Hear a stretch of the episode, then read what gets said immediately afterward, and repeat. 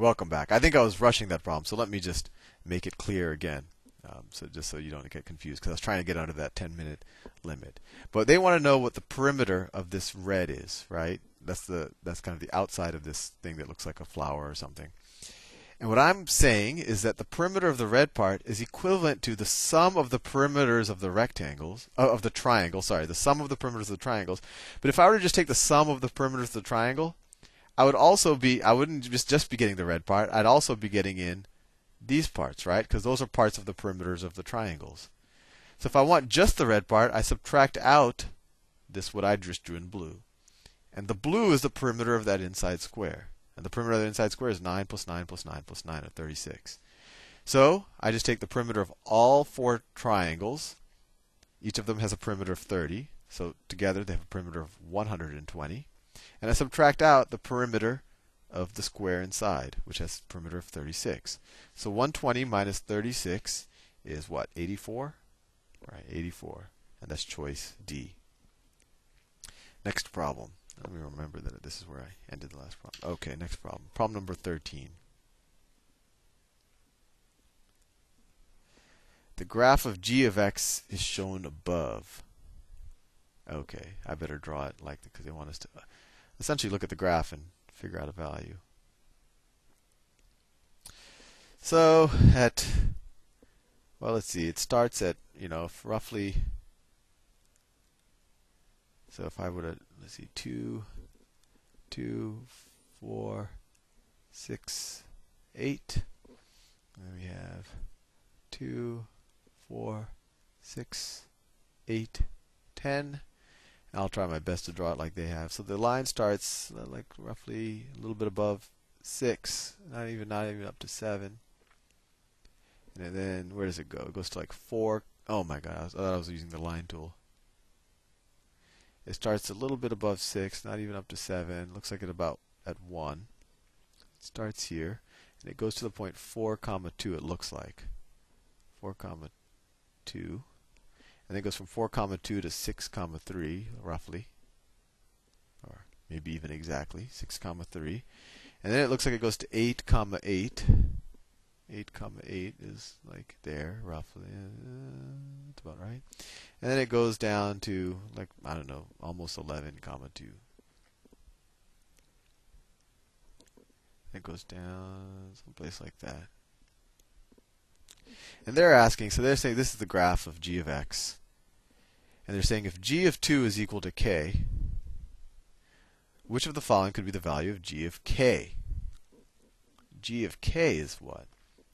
So what could k equal? So let's figure out g of 2. So when x is 2, dum, bum, bum, what is y equal to? Well, it looks pretty darn close to 5, if not exactly 5. So k is equal to 5, right? g of 2, g of 2 is equal to 5, right? And they want to know what g of k is. Well, we figured out that k is equal to 5, so now we want to know what g of 5 is. So we go to 5, we go pop, pop, pop, pop, pop.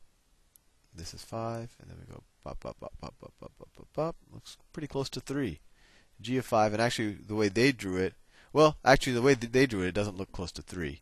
The way they drew it, if you look at where 5 is, it looks actually less than 3. It looks like like 2.5 actually.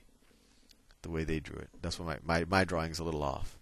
So if you look down, look look at the x value, when x is equal to 5, you go up to the graph, it looks like the graph value there is right around 2.5. So I should say this is 2.5. And that is one of the choices, B. Next problem.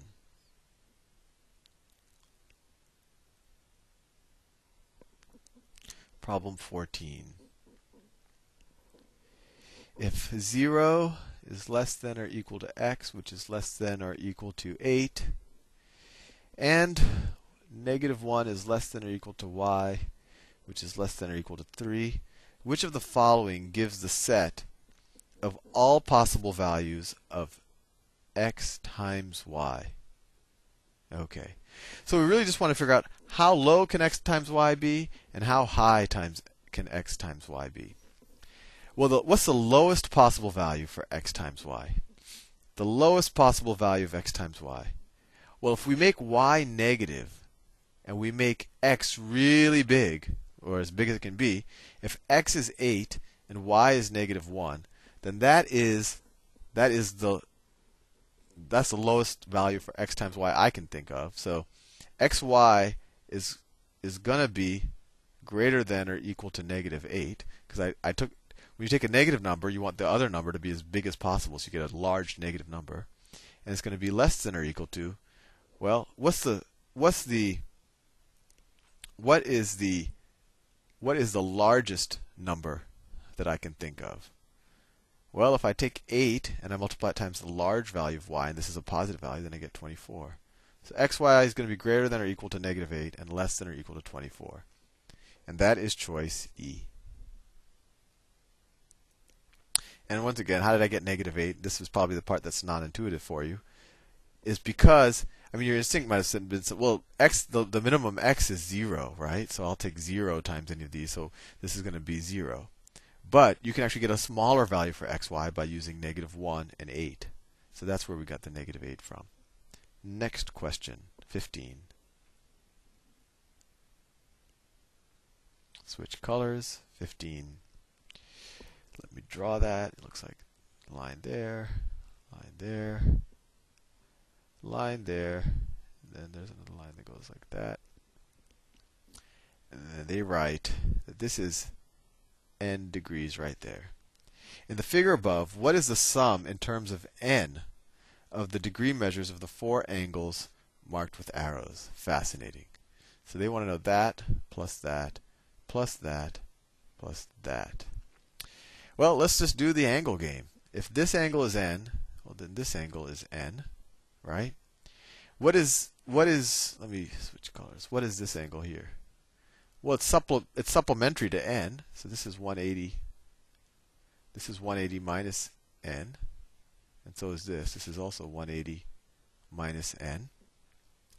And so what are what are these? What's the sum of these two angles? All right, let me call this let me call this A, B. What's the sum of A plus B? Well, we know that A plus B plus this angle plus 180 minus n is equal to 180, right? Because they're all in the same triangle.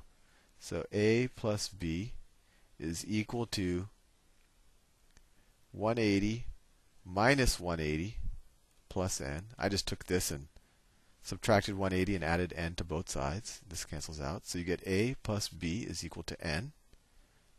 And similarly, if you had c, if this were c and d, you could do the same thing. c plus d plus this angle, 180 minus n, is equal to 180, because they're all in the same triangle. Subtract 180 from both sides, and then add n to both sides. You get c plus d is equal to n. So if you want to know what A plus B plus C plus D is, C plus D is, A plus B is n, C plus D is n. So the whole thing is going to be n plus n, or 2n. And that is choice B. Let's see if I have time to do problem 16, considering I have a little over under a minute left. Problem 16 after the first term, each term in a sequence. Actually, this is going to be. I, I think this will take some explanation. So I'll do 16 in a video by itself. I'll see you in the next video.